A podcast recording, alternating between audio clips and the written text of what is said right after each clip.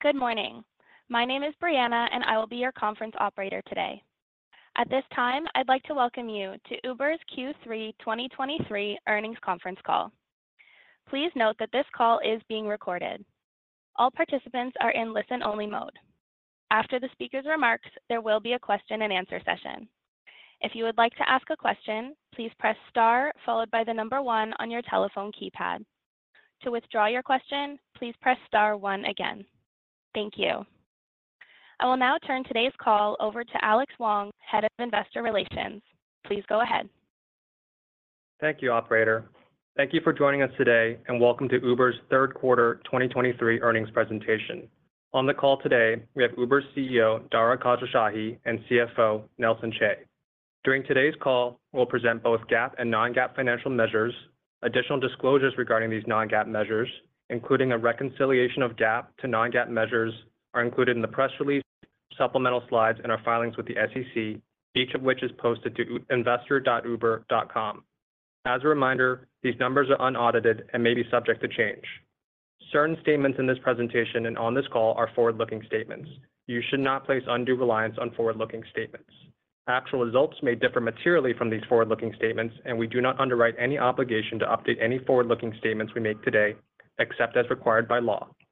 For more information about factors that may cause actual results to differ materially from forward-looking statements, please refer to the press release we issued today, as well as risks and uncertainties described in our most recent Form 10-K and in other filings made with the SEC.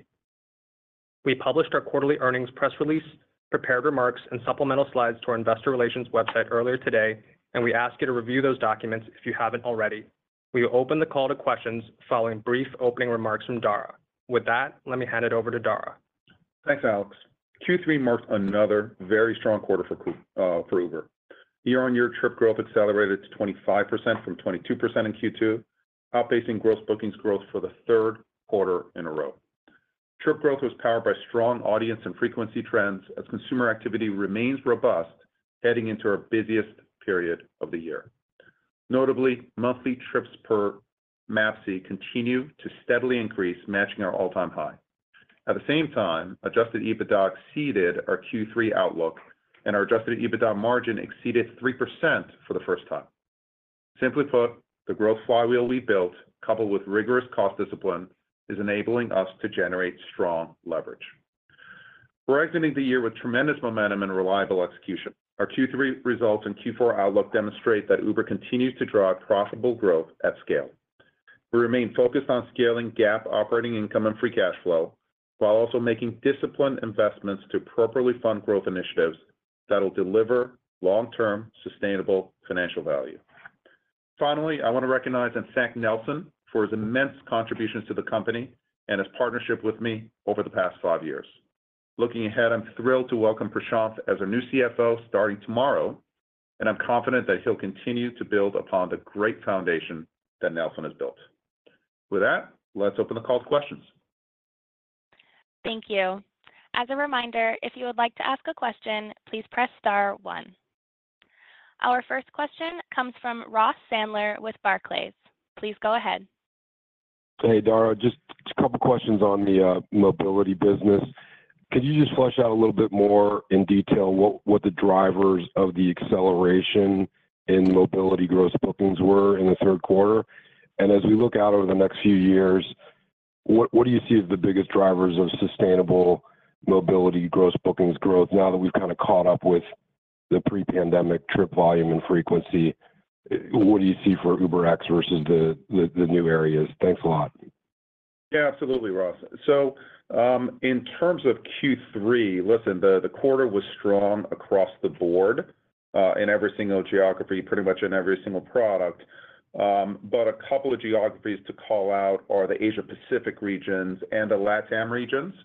Um, these areas accelerated pretty substantially on a year-on-year basis between Q3 and Q2, um, on big absolute numbers. Uh, and some of those countries were kind of very early in penetrating. So for example, Japan and South Korea, uh, you know, our penetration rate is uh, minuscule compared to where we are in the rest of the world.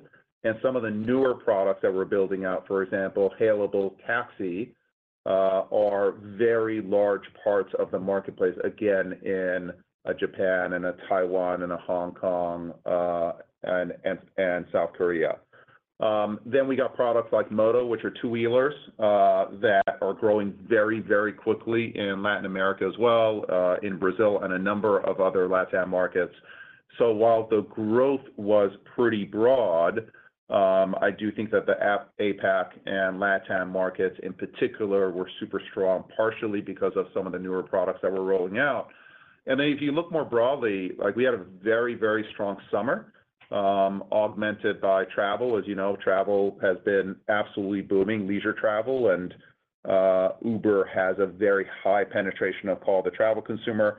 And then what we're seeing now, back to school, is also going very, very strong. Uh, so that absolutely um, added to our Q3 strength and acceleration, uh, that frankly surprised us in terms of its strength. Um, in terms of the mobility business and kind of the growth construct, how do we think about the mobility business going forward, multi-year? Kind of, uh, we tend to look at the business from a business construct and then from a user construct, right? So from a business construct, number one driver for growth, and this is of the core UberX business that grew over 20% on a year-on-year basis, is about adding more drivers to the platform. We added, uh, we're now at 6.5 million earners on our platform, up uh, over 30% on a year-on-year basis. Uh, and this is a supply-led marketplace. As we add more drivers, the marketplace gets more liquid, ETAs come down, surge come down, uh, that pushes essentially demand. So adding more drivers essentially drives the marketplace. Then on top of that base business, we have the new growth initiatives that we've got, uh, that we have. These are businesses that we've really built in the past five years, essentially from zero. These are hailables products, uh, you know, taxi, three-wheelers, two-wheelers. Our Uber for Business product that is actually seeing some strength now, which is great. Um, our UberX Share and low-cost products, such as high-capacity vehicles, and then Reserve as well. That collective is now $9 billion and is growing over 80% on a year-on-year basis. And then on top of that, you've got international markets with very big GDPs, whereas, you know, we just weren't in those markets five years ago, and we've tuned our business model to be able to penetrate into those markets. These are the Germany, Spain, Argentina, that grew more than 150% on a year-on-year basis, Japan, South Korea, and Turkey. Um, so really, you've got kind of a base business that's driven by supply. On top of that, you have a bunch of new products that are big, $9 billion uh, annual run rate, growing uh, over 80%. And then you've got these international markets, which are big GDP markets, that we've got very low penetration to. So that's the business construct. And then the other way that we look at the business is actually from a consumer view, and that's about driving new audience, driving frequency, and then price as well. So if you think about audience, all of these new markets, the international markets, uh, that we're getting to, many of them are entirely new audiences or, you know, when we introduce taxi into a small village in the U.K., that's new audience that comes onto our platform. Um, then when we think about audience, we think about demographics. So for example, for the high-income consumer, we're introducing products like Reserve, uh, where you can pay more for higher reliability, uh, and we're seeing that Reserve usage is actually incremental. And then for lower-income consumers, we're introducing, like, UberX Share, high-capacity vehicles, et cetera. So demographically, we're expanding, internationally, we're expanding, and then we also look at age. So like we uh, introduced Uber for Teens for younger consumers. Turns out teens tend to use Uber just as much as adults do, which is great, and we think they'll continue to use it as they grow up. So that's the audience kind of construct for us, which is global, uh, income level, and age, and we have products specifically for all three of those. And then when you get into frequency, you know, only a third of our annual users use us on a monthly basis. So our job is to increase that one-third. Membership uh, is a very, very big driver there. As you we got now 15 million Uber One members. Members spend four times more than non-members, so as we penetrate into the membership, frequency uh, naturally uh, increases. all of the use cases that we're introducing, like Reserve, drive frequency as well. And then what we're also seeing is that users who use more than one product on mobility and delivery tend to spend more on the platform. Uh, they spend up to three times more, for example, in mobility if they take two different products as well. That drives frequency as well. Uh, and then price this year essentially has been flattish, um, and that's a good thing. But I think going forward, you can expect our services to grow price along with inflation as well. Um, so if you're driving audience, driving frequency, and then price is kind of we're price taker, so to speak, you get to a pretty good uh, growth construct over the long term. Thank you. You're welcome. Next question. Our next question comes from Brian Nowak with Morgan Stanley. Please go ahead. Great. Thanks for taking my questions. I have um, two sort of somewhat higher level, Dara. The first one I want to ask you is sort of on the types of machine learning or data analytics that you've done on the platform so far. Give us some examples of where you've been able to improve matching, improve conversion on the platform, and where do you still see more opportunities to improve that as you kind of look into 2024? And then the second one, there's been a lot sort of written in the press about new potential product extensions, travel, you mentioned B2B, et cetera. As you look at these, which of these new potential products sort of have you most excited that could move the needle over the next couple of years? Thanks. Yeah, absolutely, Brian. So uh, I think on the ML front, um, it's actually hard to say where ML can improve because it's pretty much in every part of our business. Like, we we've been uh, developing and using machine learning for many, many years now. Just a couple of um, examples Uh, might be like earner onboarding, right? Uh, you take that for granted, but actually now what we're using is we're using machine learning technology uh, to like computer vision to essentially allow the machines to recognize documents more reliably, transcribe them accurately, so that your onboarding experience and the time to onboard can be reduced drastically. Errors can be reduced as well. So essentially, you know, machines can read these documents better than humans can. That's one example. On the productivity front, uh, we're rolling out GitHub Copilot for software developers. Um, we have already seen, because of investments that we've made in our in our tooling, our average software developer is much more productive now than they were two years ago, and we think that GitHub Copilot will improve productivity and hopefully will also um, reduce mistakes on the platform as well. So they will, you know, we'll have ML algorithms debug uh, uh, developer code before that code kinda um, is tested, et cetera. So we think that's that can increase the productivity of our business as well. Um, we're pretty excited about conversational support. So these are uh, large language-based tools that essentially help our customer service agents. Um, they will go through customer history, uh, they'll get details about the particular issue that the customer might be calling about or chatting about, and we'll be giving recommendations on uh, what to do based on our policies all around the world. Humans have to kind of go through all these kinds of policies. Now, machines do. They give humans a recommendation, and eventually, then machines are gonna be talking Uh, with our customers on the front line as well. Um, and then on the delivery marketplace, uh, you know, and the mobility marketplace, we've been using advanced machine learning algos for routing, for matching, for pricing. All of these algos generally improve on a year-on-year basis, uh, and accrue $hundreds of millions of dollars of either incremental bookings that call it VC neutral, or can improve matching algorithms to reduce, let's say, cost per transaction on the delivery space. So these are just some of the areas where ML is is working out. And listen, for us, ML is a powerful technology, period. But because we're the largest player in the world, we are gathering more data from more customers across a wider range of behaviors uh, than anybody else. So we think in a world where ML becomes more important, Uber becomes competitively stronger, so to speak, because of the set of data that we have that's really unmatched and unrivaled. including, you know, customers who are engaging both in the mobility and the delivery marketplace. So it's pretty powerful. Um, in terms of the other use cases that we're seeing, listen, Uber for Business is something that's very, very um, promising. Uh, uh, we continue to penetrate into the corporate space.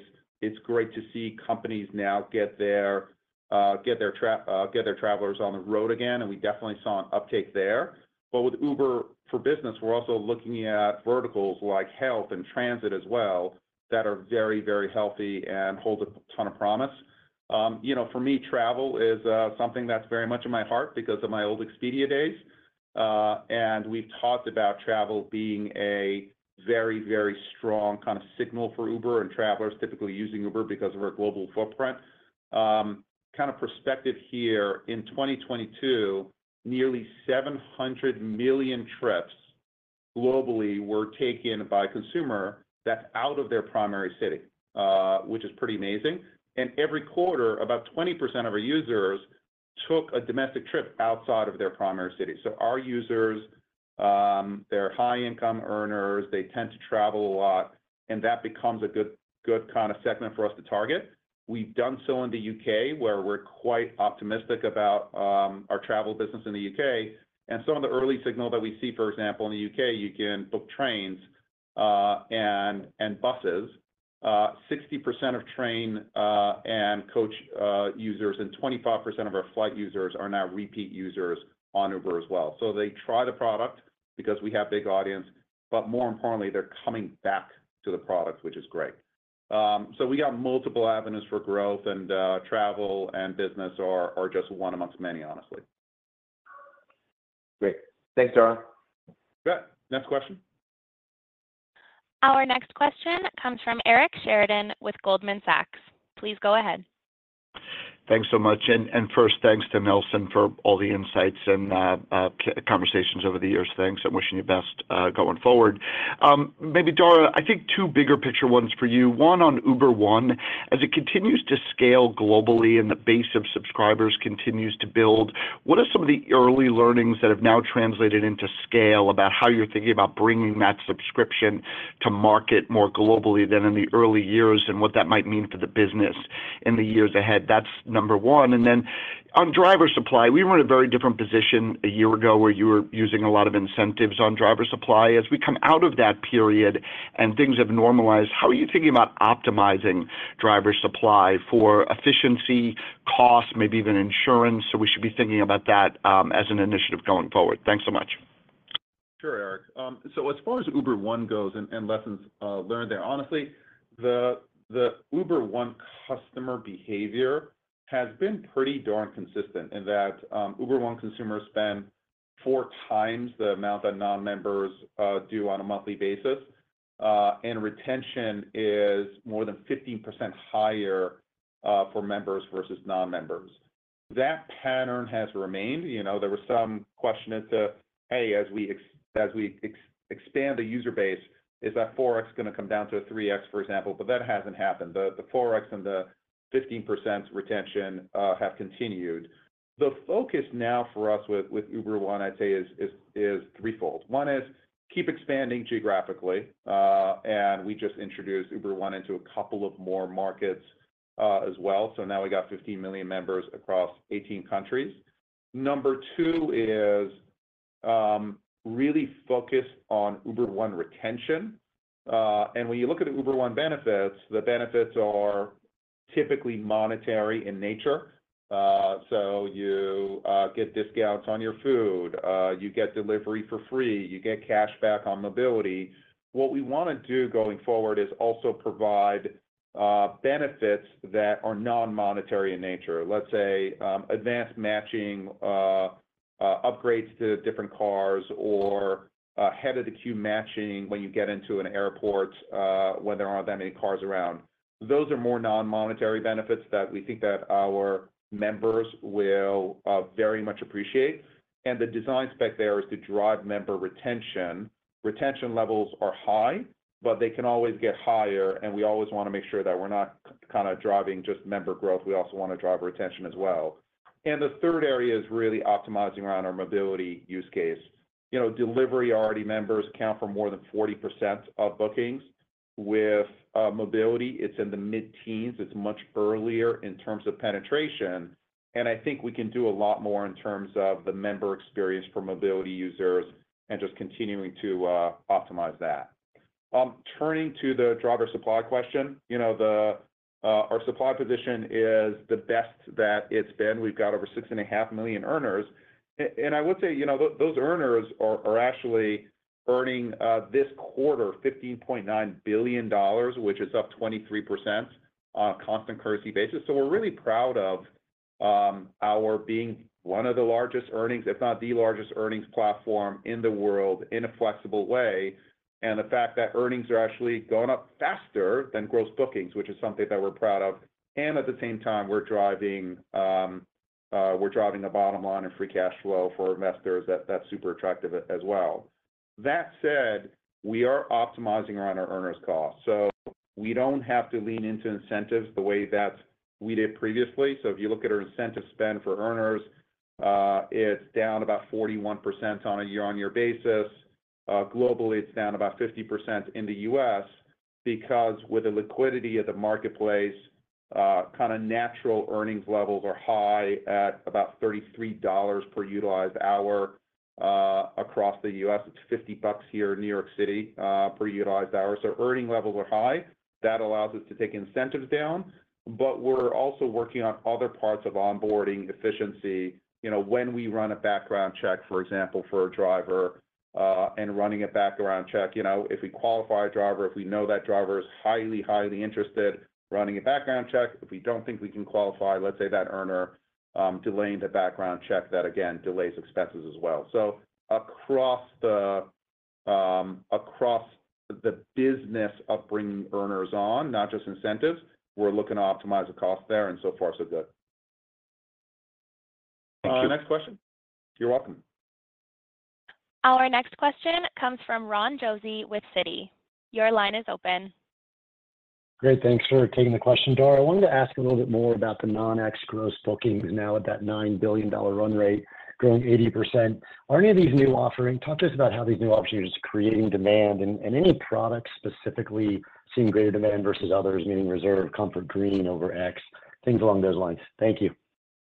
Yeah, absolutely. So, um, these new products are definitely creating demand, and they uh, create demand in different ways. So for example, Uh, Hailables or taxi product, if you look at the number, the percentage of new customers coming in from Hailables, it's about twice the percentage of gross bookings that taxi represents. Um, that's because in a bunch of markets, actually, the only way we can penetrate into those markets is through taxi. Um, Japan, as an example, we have a very, very small, high-end, peer-to-peer business, Uh, but we're going in, partnering with taxis in Japan. Uh, we actually just joined the Taxi Association in Japan as well. Um, and those taxis essentially are brand-new supply, introduce us to a whole new audience in Japan, and actually for tourists coming into Japan as well, you know, kind of supports the local economy. Um, so that's an entirely new audience. That's true in many parts of Argentina, in Turkey, Um, uh, where these new business models essentially are bringing new audience. Um, the other one that I would point out to are low-cost products. So if you look at UberX Share, for example, um, it is, you know, it is taking some trips away from our UberX business. Uh, we do see kind of lower-income consumers move to UberX Share faster, so we think that's providing them relief, uh, based on kind of the economic hardships and all the inflation that we're seeing there. So we're absolutely seeing a higher penetration of UberX Share for lower-income consumers, but it's also introducing us to a new audience as well. Um, same thing in Moto. These are two-wheelers in Latin America, again, newer, lower-income uh, audience that previously couldn't afford Uber, now can uh, afford Uber as well. So, Um, all of these either drive audience or frequency or both, um, and obviously, they're strategic in terms of our long-term growth uh, uh, formula. Great. Thank you, Dara. You're welcome. Uh, next question. Our next question comes from Doug Anmuth with JPMorgan. Please go ahead. Thanks for taking the questions. One for Dara and one for Nelson. Um, Dara, what do you view as some of the primary compounding advantages you're currently achieving just across operational best practices, and where do you see the biggest opportunities going forward? And Nelson, you've improved profit significantly over the past year, incremental margins now running at about 9% in 3Q. How are you thinking about key investments in hiring into 2024? Thanks. Absolutely, Doug. So in terms of the compounding advantages, I'll go back to what I was talking about in terms of machine learning, which is becoming a much more important part of the business. So we're just we have more data points in terms of opportunities to match riders to drivers or eaters to restaurants to couriers. Um, and for example, if you take a look at our driver upfront pricing, uh, the change that we made, um, it had a huge benefit for drivers, right? Drivers can see where their destination is, uh, and as a result, can accept or not accept that trip based on destination and upfront price uh, that they see. It's a very, very powerful driver of the business. Um, but it also is another opportunity for us to price out that trip. Previously, drivers are paid based on time and distance. Um, anyone can price based on time and distance. So the amount of data that you have doesn't help you, you know, calculate a certain per mile rate and uh, a certain time rate uh, as well. So there's zero kind of benefit to scale. Now, in a world where drivers know their destination, we can price out that destination. We have more opportunities to price.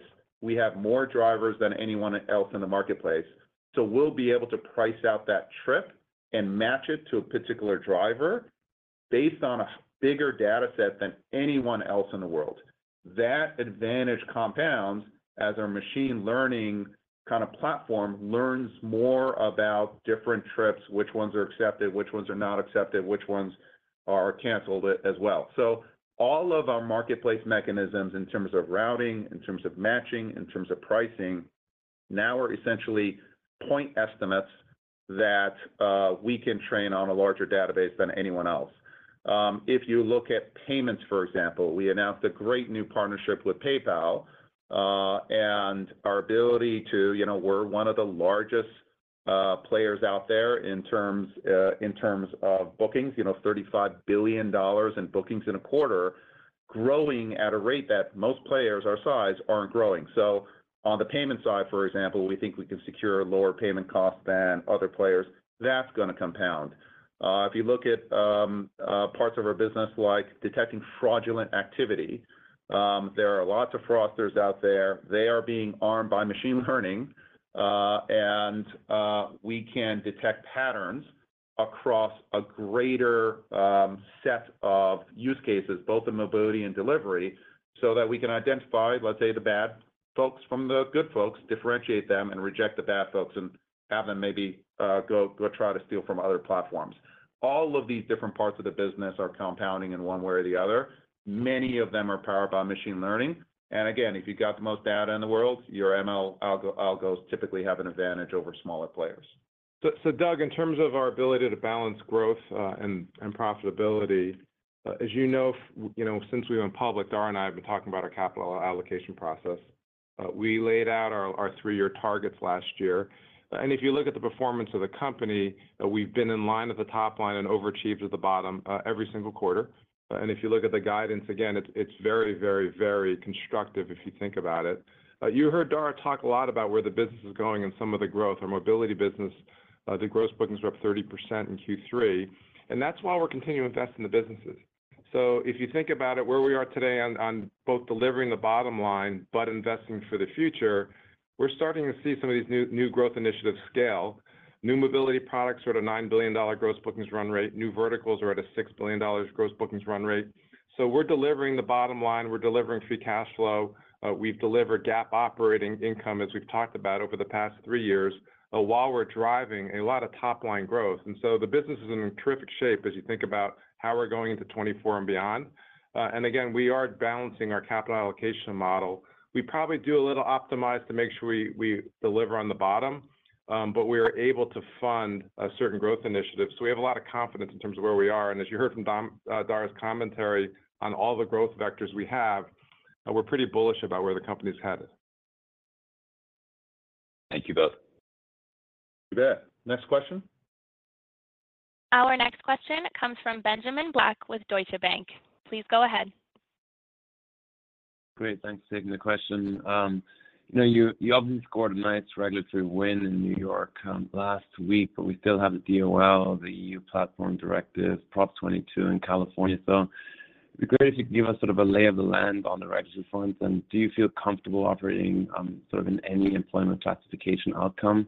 And then just quickly, you know, there clearly concerns around the crisis in the Middle East. We've heard that from other travel companies. Could you sort of help size your exposure there, and have you seen any impact to demand since the conflict began? Thank you.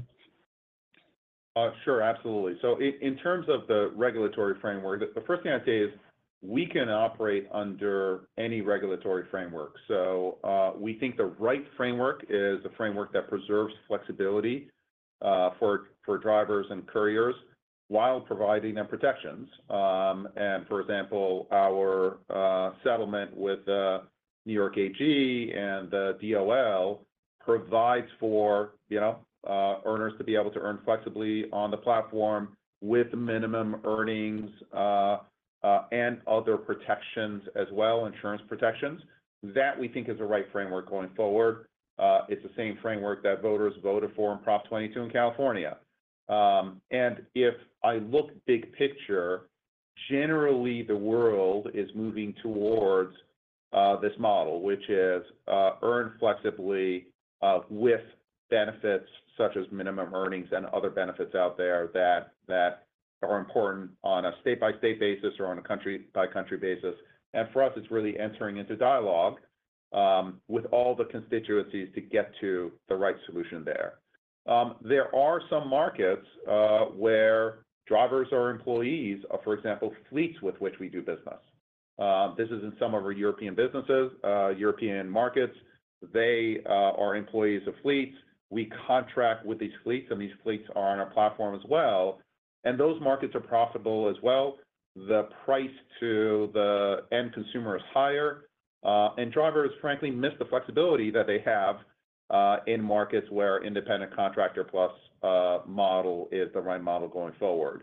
So if I zoom out, the regulatory uh, framework that we see is not about whether or not we're in a market or not, whether or not we do business there or not.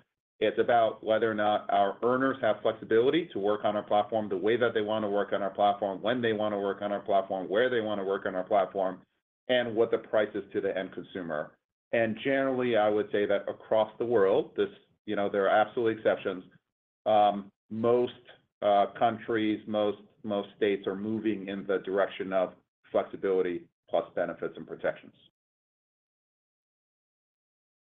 Uh, and then in terms of the Middle East, uh, so the Middle East represents about 2% of our overall gross bookings of the business, so it's a relatively small part of our business. Now, Um, certain parts of the Middle East are quite profitable, uh, so it's a very attractive geography to us. Um, generally, we are seeing some weakness in a couple of countries in the Middle East. Egypt, for example, is one that I would point out. Uh, but we don't operate in Israel, we don't operate in the West Bank, so we're not affected in any way directly. Um, and any weakness that we see in the Middle East is uh, very, very small compared to the rest of the business. Um, we were a little worried, you know, will companies cut back on travel? Would people cut back generally on travel? And actually, with our Uber for Business segment, we're seeing travel spend up, whereas some of the companies that we contracted with were saying, you know, either no travel or travel when necessary. Now it's kind of use your judgment.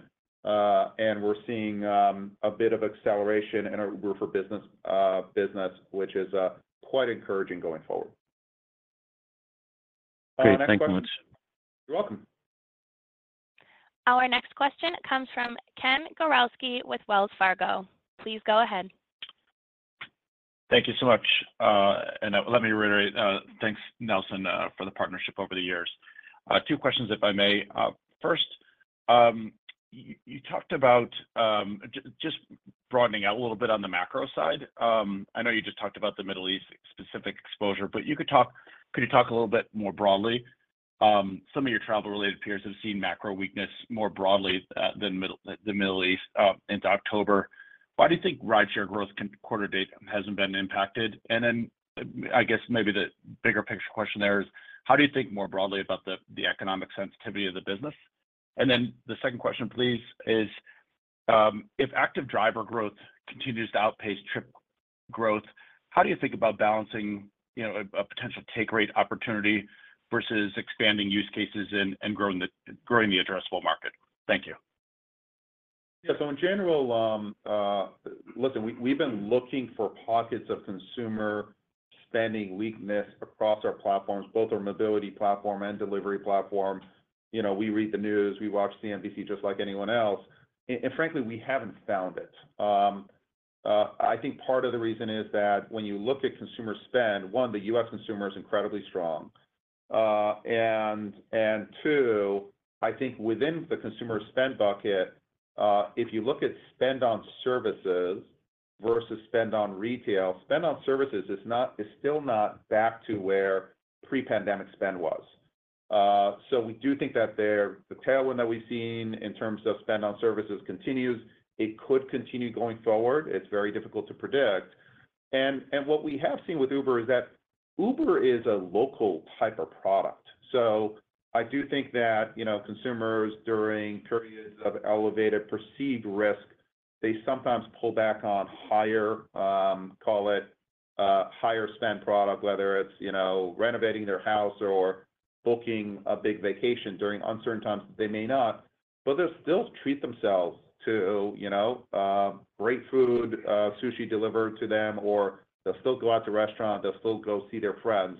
So I think the local nature of our business makes us relatively resistant to macro uncertainty, um, because it's usually the big, the large price product that get priced out uh, first. Um, in terms of active driver growth, uh, you know, we are uh, active driver growth is absolutely growing faster at this point than trips.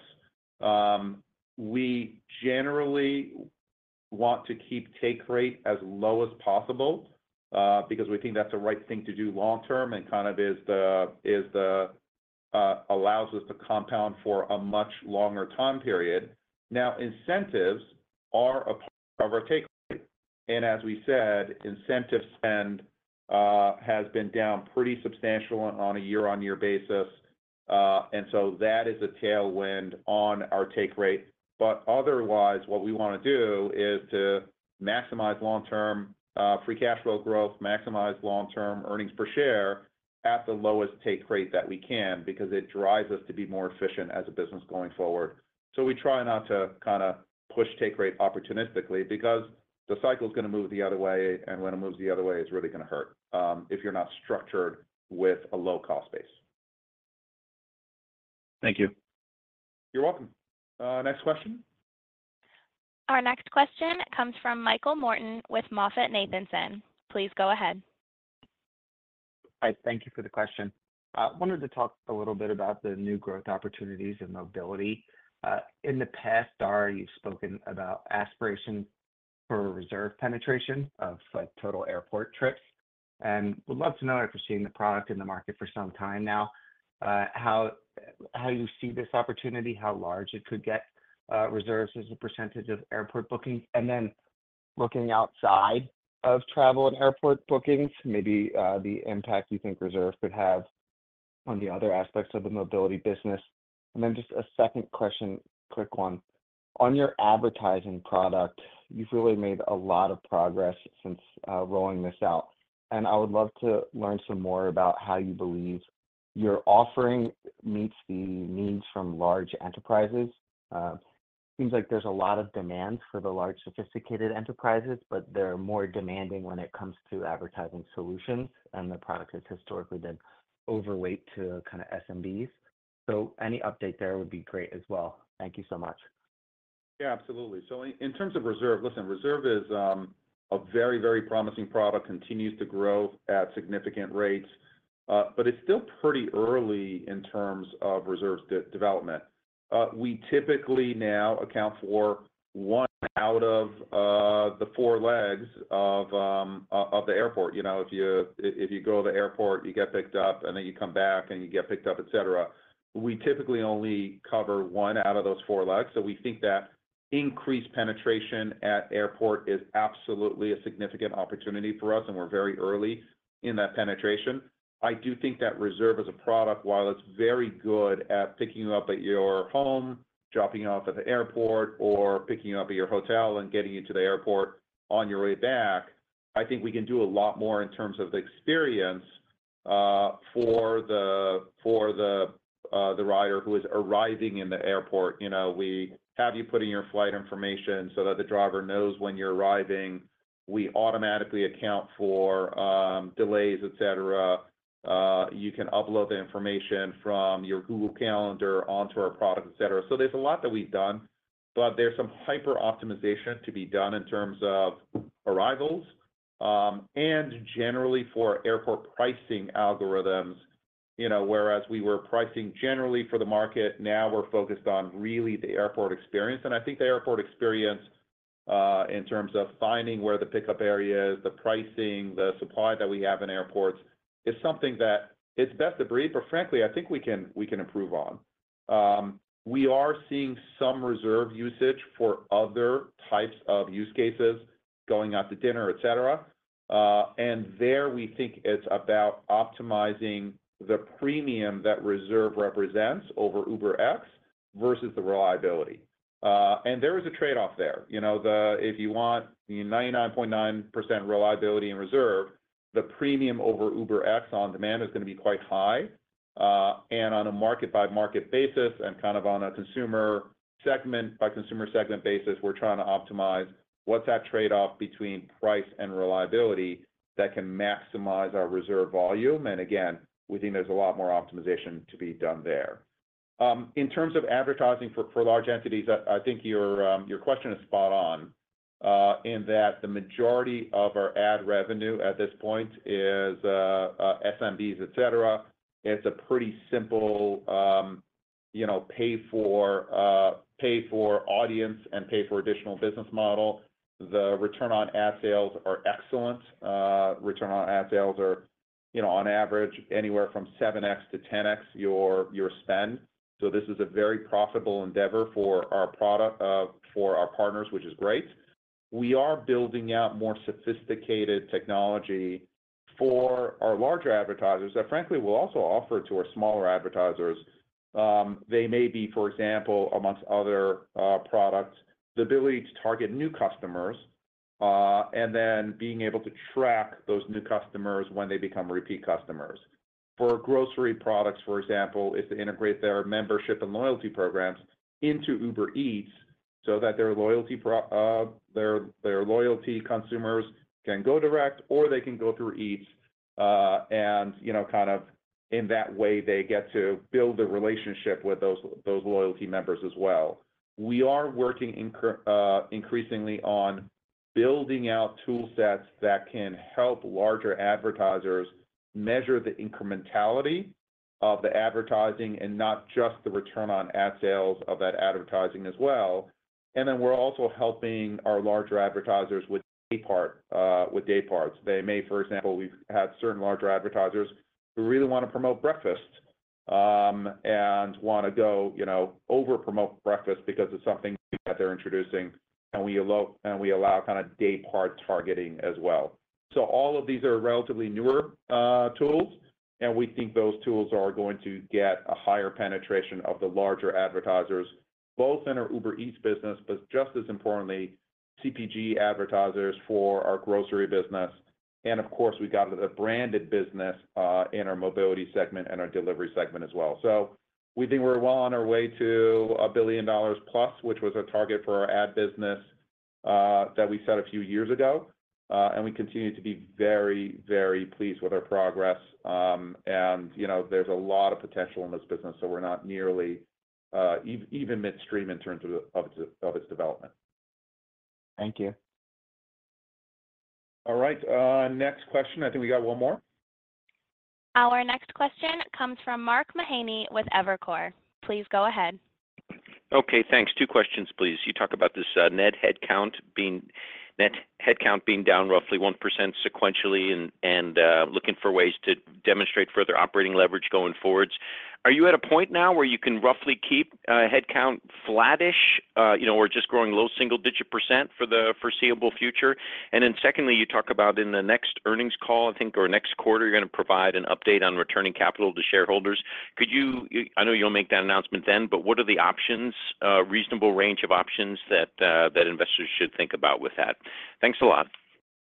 So in terms of the headcount, yes, uh, Mark, we do believe that we can continue to move forward uh, with flat or very small incremental headcount, and so that's what we are planning as we go forward.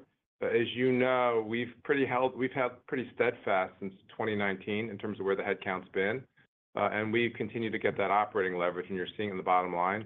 And so the team is pushing hard to try to maintain that discipline, Uh, because, again, we continue to try to deliver while we're investing, by the way, in the growth that you heard Dara outline before, so we certainly can. Uh, in terms of capital returns, so as you know, I'm handing the baton over to my able new partner over here, who's kind of stepping in tomorrow as CFO. So it's certainly one of the first priorities that he and Dara are gonna walk through. Um, he's fortunate because he's getting a business that's in great shape, as you know. Um, as you know, we are now eligible for S&P inclusion, and so it's really a matter from a corporate action perspective of an opportunity. We're well on our way to investment grade as well, so he'll get that benefit as well. And so, uh, he also understands the fact that uh, capital return is something that's come up from investors. Uh, we've been pretty workmanlike in terms of two years ago, we talked about getting the EBITDA profitability.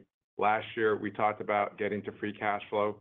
This year, we talked about getting to GAAP Uh, operating income at some point, and as you know, especially based on where our projections are, we'll be GAAP operating income for the full year. Uh, and so we know next year, capital return will be a big question. Uh, and I know if you look at his background, he has a lot of experience in terms of doing it. You know the forms, whether it's buybacks or dividends, I think that he will look at the full suite and has a lot of experience in his past life doing it. So I'm confident that when he addresses investors um, in February, which I believe will be the next time, that he'll be uh, ready to at least give a perspective uh, on that for investors. Thank you, Nelson. Wishing you all the best. Thank you very much, Mark. This will conclude our question and answer session. I will now turn the call back to Uber's CEO, Dara Khosrowshahi, for any closing remarks. All right. Thank you, everyone, for joining us in this quarter. Huge thanks to the Uber team, uh, who keeps Uh, delivering uh, with flat or down headcount, which is uh, pretty amazing. They're working pretty hard. Um, thank you to our partners, our restaurant partners, earners, without whom we wouldn't be able to deliver any of these services. And then a big thank you again, we said it before, but I'll say it again, to Nelson, who's been an incredible partner on this journey. I think Nelson was saving the best for last, and this is definitely the best. So thank you, Nelson, for everything you've contributed to the company. We wouldn't be here without you. So first of all, I should say this: so look, I'm really, really proud of the collective work that we've all done over my five years. The company is really, really well positioned to continue to grow at scale, uh, deliver increasing uh, profitability and free cash flow. Um, my hope is the company continues to, you know, maintain the discipline that's allowed us to deliver against our commitments. And I do want to thank Dara for his partnership and all of Uber, because, you know, it's really given me an incredible opportunity, and I'm very proud of the work we've done together. And to come into a company that's, you know, the Verb, and leave in such good shape, I think is uh, about all you can ask for. So again, I thank you, and I really thank Dara a lot for his partnership, because we've been great partners over the five years. All right. Thank you, everyone. Thank you. Thank you, Nelson. This concludes today's conference call. Thank you for your participation. You may now disconnect.